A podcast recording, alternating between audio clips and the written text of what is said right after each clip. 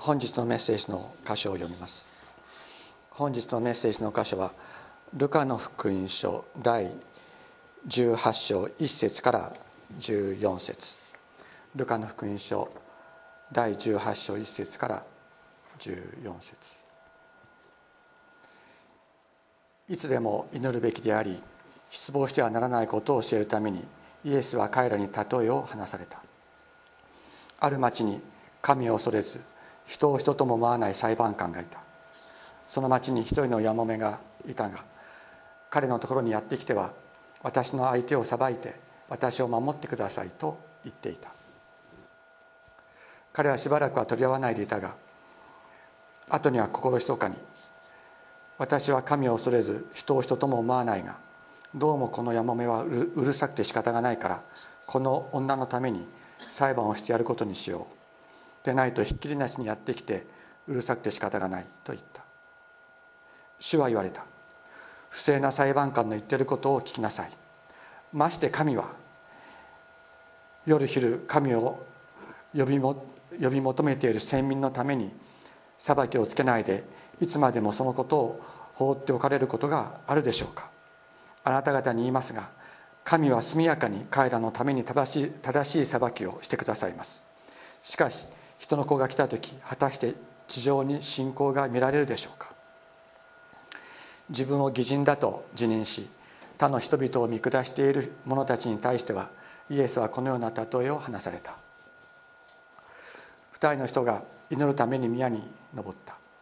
一人はパリサイ人でもう一人は酒税人であった。パリサイ人は立って心の中でこんな祈りをした。神を私は他の人々のようにゆする者不正な者会員する者ではなくことにこの自然のようなようではないことを感謝します。私は週に2度断食し自分の受けるものは皆その10分の1を捧げております。自然人は遠く離れて立ち目を天に向けようともせず自分の胸を叩いていった。神様こんな罪人の私を憐れんでください。あなた方に言うがこの人がこの人が義と認められて家に帰りました。パリサイ人ではありません。なぜなら誰でも自分を高くする者は低くされ自分を低くする者は高くされるからです。今日私たちに与えられている聖書の言葉はイエス様がお教えになった祈りについての2つの教えであります。それぞれ例えと例え話とその例え話の教えの急所が語られているわけですけれどもこれらの 2, 2つの教えは2つで1つであると理解すべきものであります。なぜならばですね最初の教えだけに重点を置くならば熱心に祈り求めることそのものが信仰でありどれだけ祈っているかどれだけの時間祈っているのかということが信仰を図る物差しとなる。ということになってしまいかねないからです。いや私若い頃ですねあの毎日1時間祈りましょうってこう言われてました。で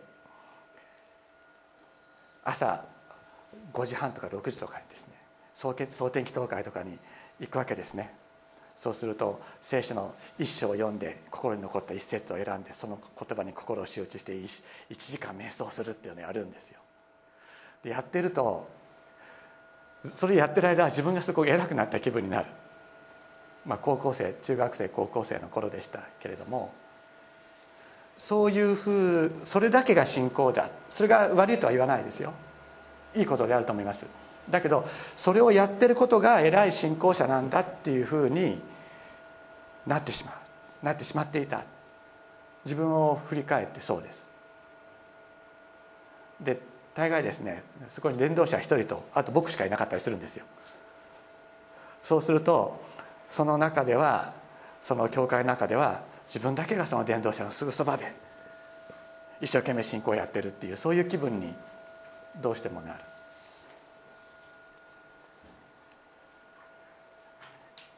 問題がありますね。誰が見ても問題があると思います。イエス様はこの第一の教えの最後にしかし人の子が来た時果たして地上に信仰が見られるだろうかとおっしゃっていますけれどもここで信仰という言葉には定冠詞がついています。英語で言うならば「座」がついてるわけです。つまりこの信仰とも言うべき特定のタイプの信仰から出る祈りこそが神様が耳を傾けておられる祈りなのだということをイエス様はおっしゃってるわけです。そのこの信仰から出る祈りとは何かということをこの第2の教えの中で教えておられるわけであります。第一の祈りの教えの中では希望を失わずに祈り続けることいつも祈ることを教えておられます。何を祈るのかというとですね神の義が行われることを祈る。神の義が行われることを祈る。それがここでのポイントです。私の思いが実現することを祈るということではないのです。神の義が行われることを祈る。先週の箇所でイエス様はもう一度この地上にやってこられると言われた。そのことを学びました。それは神の義を明らかにし神の義をこの地上に完全にもたらすためです。それを祈るのです。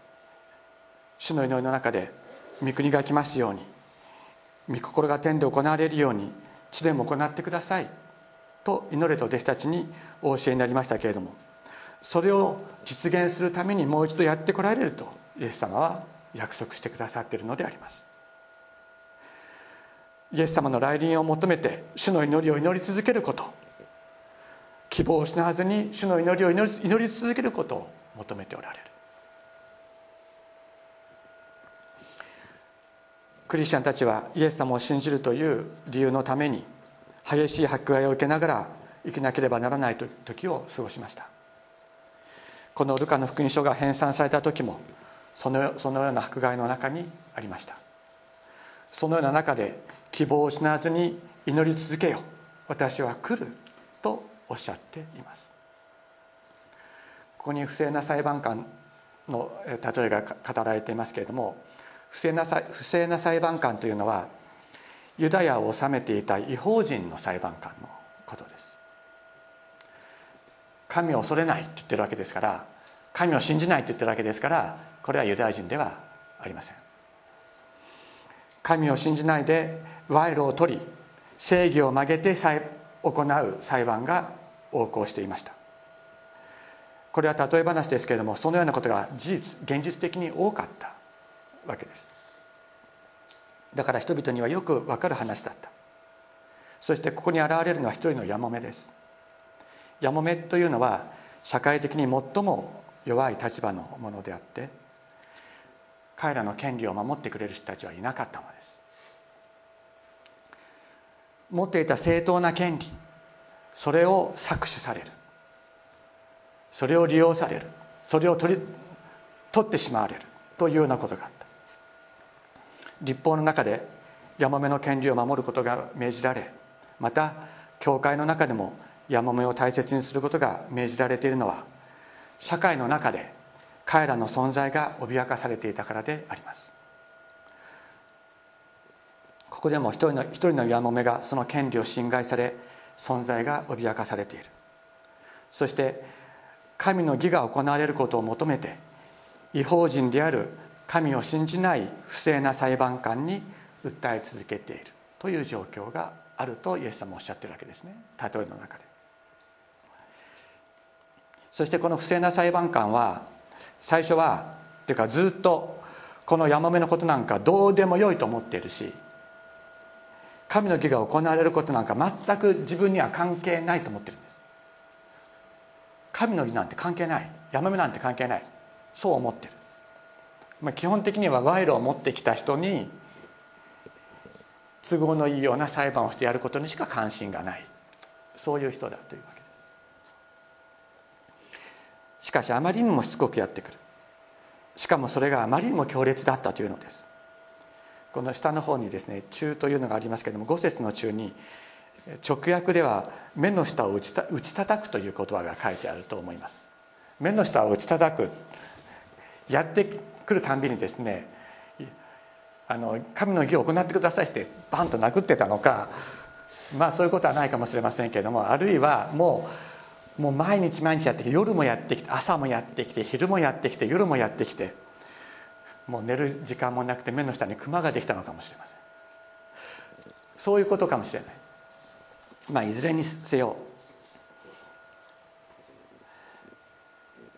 放っておくと自分が苦しいと思うほどの強烈さでですねこの人がやってきて神の義を行ってくださいと言っているわけです。だからもうほっとくと大変だからこのヤマメの権利を守るために正しい裁判を行ってやろうと。いうわけです。そして言われます。まして神は夜昼神を呼び求めている先民のために裁きをつけないでいつまでもそのことを放っておかれることがあるでしょうか。あなた方に言いますが神は速やかに彼らのために正しい裁きをしてくださいます。とおっしゃっています。神様は不正な裁判官ではありません。だから神様のところに行って神様をぶん殴るようにして祈らなかったら聞いてくれないってことはないわけです。ここちょっと読み間違えちゃいけない。だから不正な裁判官のところに行ってもう不正な裁判官が苦しむぐらい訴え続けたっていうことが例で例えで言われてるけれどもイエス様は神様もそういうふうにしなかったら言うことを聞いてくれないよとは言ってないんです。これちょっと誤解してる人がいます。誤解してる人がいるんです。不正な裁判官にこういうふうにしたように私たちも神様に対してそういうふうにしなきゃいけないっていうふうにイエス様おっしゃってるかのように理解している人がいるけれどもそれは違うでしょ？そうではないです。まして神はおっしゃっているのです。神様私たちを愛してくださって私たちのために義が行われることを誰よりも願っておられるのは神様である。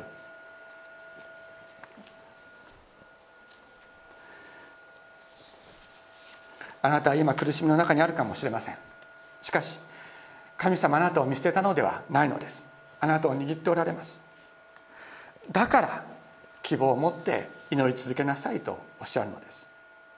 信頼し祈り続ける中であなた自身の人格が練り清められ優れた品性が形作られていく。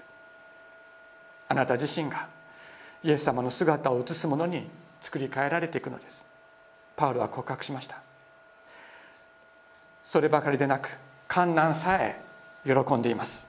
それは観難が忍耐を生み出し忍耐が練られた品性を生み出し練られた品性が希望を生み出すことを知っているからです。私たちはそう知っていると言いました。希望を失わずに待ち続け待ち続け祈る者たちの中に神の国がまずその中に神の国が形作られていく。イエス様はそれを待っておられるのです。そして天の時が満ちる時地の時が満ちる時それが一致する時にイエス様はもう一度やってこられこの地に神の義を完成してくださる。だから私たちは本当に希望を告白したいと思います。まずこの中にこの人格の中に神の国と神の義が行われることを求める。そこから始まるのです。しかしこのイエス様の第一の祈りの教えをですねこれを仮にですねさっき言ったみたいに表面的に捉えてしまうならば祈りというものが自己正当化の手段として用いられるようになってしまうのです。先ほども言いました。私はあのものすごくパリサイ的な人間でした。今でもそうです。ものいや今以上に今以上にと言った方が正しいと思いますけれどもあの先ほども言いましたようにあの教会の伝道者がですね朝、ね、蒼天祈祷をやろうって言ったら、まあ、僕だけ行ったりするわけですよ。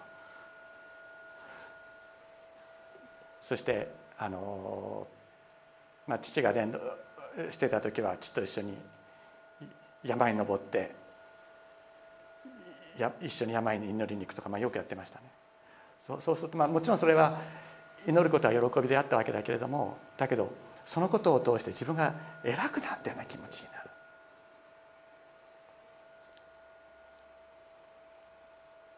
それをパリサイ主義というの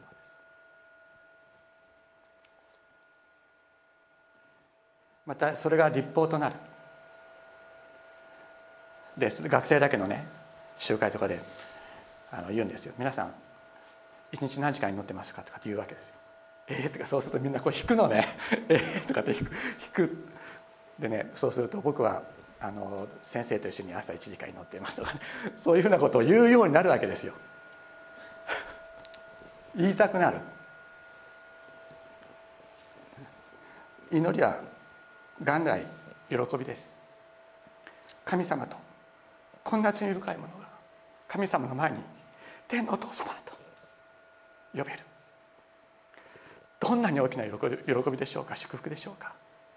それでそれにそれであるにもかかわらずそれが自分を誇るものとなってしまう。誇る手段となってしまう。そしてそういうふうに祈っている時に誰か病気の人のために祈ったりしてそれが治ったりする。そうするとやっぱり。やっぱり長く祈ってるからとかっていうようなことになる。イエス様はそれをそれに対して長く祈ることはいいことだしお祈りをして人々が治癒されることも神様の祝福です。だけどそれが自己を誇ることになる。またそれがそれを立法としてしまう。そのことに対してイエス様はノーとおっしゃっているのです。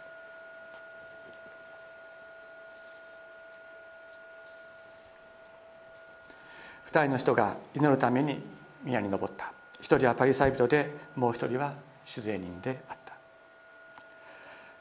二人の人が祈るために神殿に行ったとあります。どういう状況を思い浮かべられますか？これはですね日本の神社のように自分の好きな時に行って祠に行ってですねカランカランってんでパンパンってやるようなことじゃないんです。神殿では朝と夕方に動物の捧げ物が捧げられていました。でその間ですね民は立って祈りを捧げるのです。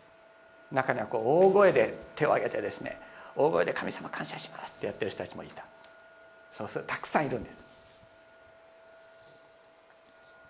でこのパリサイ人はですねそういう中に立ってですね周りをこうぐるんと見渡すわけですよ。おあそこに主税人がいるな。この人はどのぐらい立法を守ってるのかな。こう周りを見見ながらですねこう言うわけです。心の中でこう言ったって。神よ私はこの他の人のようにゆするもの不正なもの会員するものではなくことにこの主善のようにでないことを感謝します。私は週に2度断食し自分の受けるものは皆その10分の1を捧げております。この人口で言わなかったんです。心で心で思っただけ。パリサイ人はですね熱心な人です。立法に熱心な人です。そしてこのパリサイ人は立法の基準よりもさらに自分は厳しい基準をクリアできていることを神様に感謝してるんです。でなぜかというと断食は1年に一遍すればしろと言われてたんです。でもこの人は週に2回おそらく月曜日と木曜日にやってた。で10分の1の捧げ物というのもこれは穀物の捧げ物とブドウ酒のブドウ酒の捧げ物。これは10分の1捧げなさいと言われてたんだけどもこの人はそれ以上捧げてたわけです。例えば発火とかですね香料とかハーブとか。そういったようなものも含めてあの自分が手にすることあの受けるものの手に入れるものことのできたものの10分の1を捧げたってことは立法以上の捧げ物をしてた。だから今で今の教会用語で言うならば10分の1研究よりももっとしてた、ね、9分の1してたかもしれない。8分の1してたかもしれない。そういうようなことです。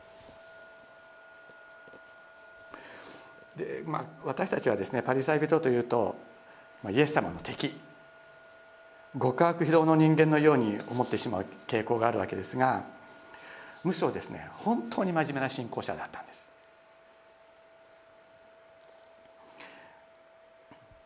ね、彼の祈りをですね私たちが普段祈るキリスト教式の 祈りに変えてみるとこういうふうになるんじゃないかと思うんですよ。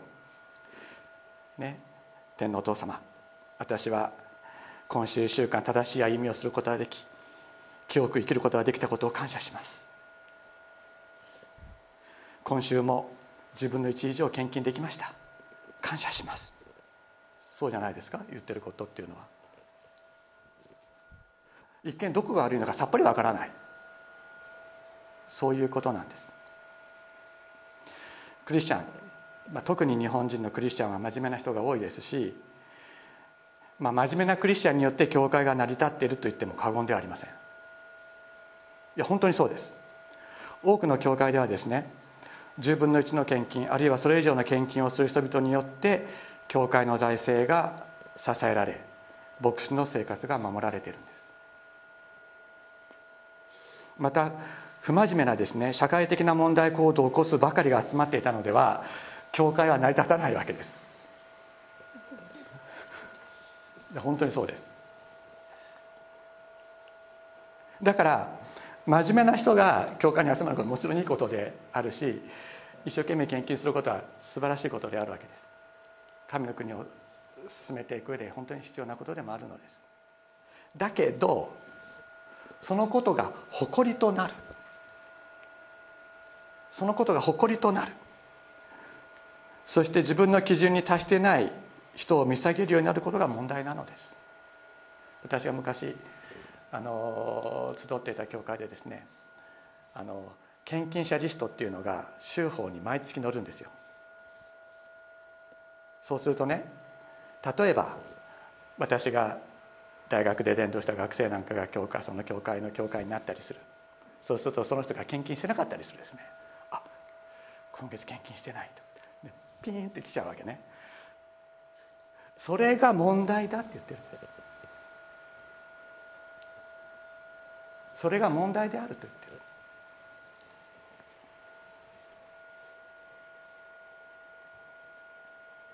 神様はその人の状況を全部ご存知です。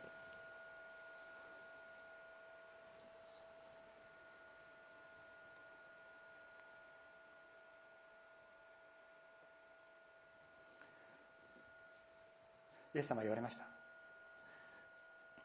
あなたが捧げ物をする時は右の手のしていることを左手に知らせるな。もしそれが人に分かってしまったら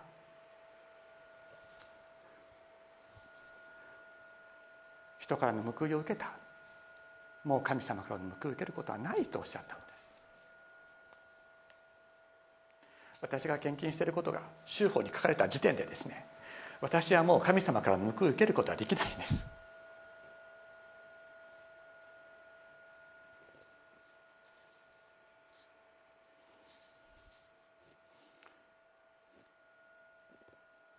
人からの称賛を受けあるいはそうできない人たちを心の中で見下げてしまった。そのことによって神様からの報いを受けることはできないとイエス様はおっしゃっている。祈りについても同様です。もう何度も何度も言ってますけれどもイエス様が希望を失わずにいつも祈るようにとお教えになった言葉を聞くと真面目な人はですねそれを立法としようと立法にしてしまうのです。無論祈りはクリスチャンの基本です。祈ることなしにクリスチャンであるということは不可能です。祈りは神様との対話であって神様との関係を喜ぶことができる唯一の窓です。祈りによって私たちは神様の命を受けて力と希望を回復することができます。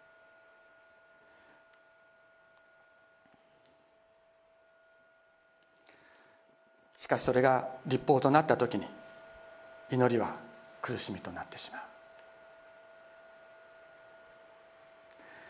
神様が喜びとして祝福として与えられたものが苦しみとなってしまうのです私たちはイエス様に出会ってそれまで祈ることを知らなかった者たちが祈ることができるようなものと変えられました。しかしクリスチャンになった後も人生の苦しみや罪の苦しみあるいは深い心の傷などによって祈ることができなくなるということを経験することがあります。皆さんの中にもそういうことを経験なさったこといらっしゃるかと思います。私たち今ここ早稲田法支園で礼拝を下げていますけれども何度かご紹介している昔ここで働いておられた伊藤沙奈先生っていう先生は今牧師ですけれどもあの自分が難病になって難病発病した時に3年間祈れなかったとおっしゃっています。高校生の時にクリスチャンになった。しかしその後病気になって3年間祈れなかった。とおっしゃってる。また何度も話してますけれども「功なき我を」という賛美を書いたシャーロット・エリオットは牧師の家庭に生まれました。だけど彼女は自分が不治の病にかかった難病にかかった時から祈れない人間になってしまっていたのです。そんな彼の彼女のところにメーラン牧師がやってきて私はあなたが自分の生涯を自分の命を神様に委ねて神と人のために生きる人間となることを願いますと祈ってくれた。その言葉によって心を変えられ彼女はあの功なき我の我をの賛美を各人間と変えられていくのです。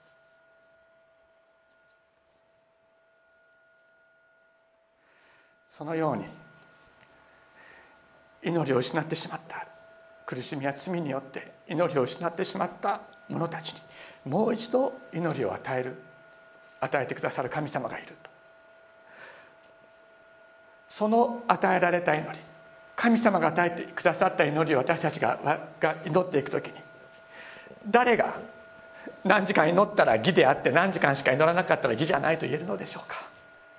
そんなことはないのです。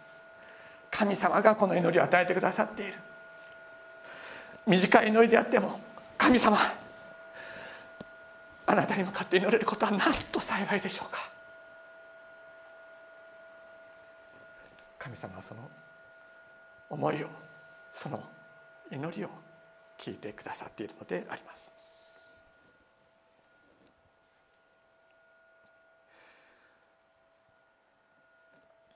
ここに主税人という人が出てきます。主税人はイスラエルの敵である支配者ローマのためにイスラエル人でありながら徴税請負い業をしていた人です。ローマ軍の権威を重ねきて同胞のイスラエル人からむしり取っては自分は豪舎に暮らしていたのが主税人です。同胞からは売国奴と言われていました。しかし彼はなぜ神殿に行ったのでしょうか？なぜ礼拝に行ったのでしょうか？礼拝に行かざるを得ない苦しい思いが彼の中にあったからではないでしょうか？礼拝に行ってもこのパリサイ人のような人からは何しに来たお前には関係ないだろうというような視線を浴びせかけられることは分かっていたはずです。しかし彼は神殿に礼拝に行かずにはいられなかった。罪の苦しみがあったからです。自分の罪を許してくださる方を求めていたからであります。徴税請負業が彼の仕事でありましたから彼はそれをすぐにやめることができなかったと思います。相変わらず売国奴と呼ばれ罪人と呼ばれる生活を続けなければならなかったかもしれません。しかし彼は言うんです。心の中で言うのです。神様私を憐れんでください。罪を許しくださいと。この祈り神様がお与えになった祈りではなかったでしょうか。どうぞこの罪深い私を憐れんでくださいという祈りは神様ご自身がお与えになった祈りであった。その心を神様は見ておられます。あなた方に言うがこの人が義と認められて家に帰りました。パリサイ人ではありません。なぜなら誰でも自分を高くする者は低くされ自分を低くする者は高くされるからです。イエス様は希望を失わずに祈り続けることを教えられました。そして言われました。人の子が来る時この地に誠の信仰が見られるだろうかとイエス様が求めておられる誠の信仰による祈りというのはこの酒税人の祈りであるとイエス様はおっしゃっているのです。そしてこの祈りこそが希望につながる祈りであると。自分の力で祈る祈りではありません。神様が与えてくださる祈りなんです。神様が与えてくださる祈り。神様この罪深い私をお許しくださいというただその一言祈りこれこそが神様が与えてくださる誠の信仰から出る祈りである。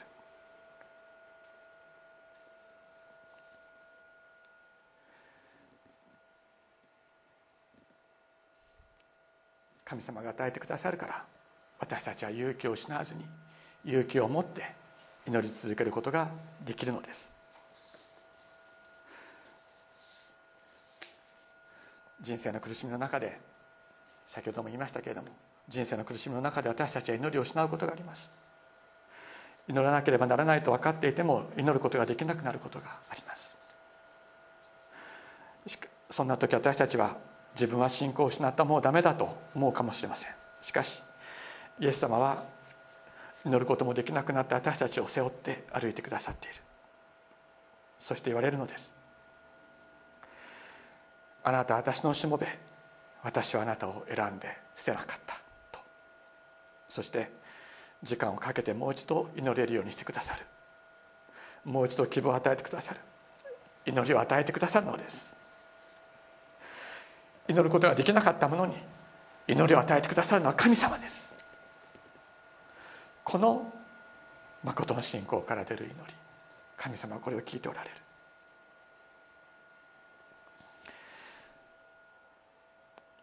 ヨナ書の2章7節にこのような言葉があります。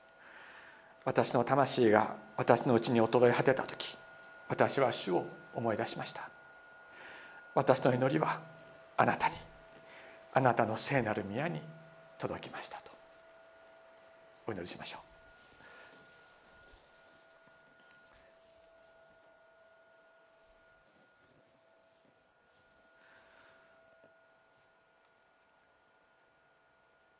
天のお父様。祈りを失っていた私祈れなくなっていた私あなたを信じることもできなくなっていた私に祈りを与えてくださるのはあなたです。祈りを与えてくださったのはあなたでした。主イエス様いつもそこに戻ることができますように。今日も祈れない私に祈りを与えてくださるのはあなたです。罪深いこんなものを許してくださるのはあなたです。主を許してください。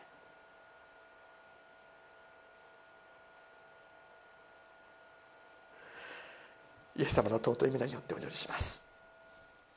アメン。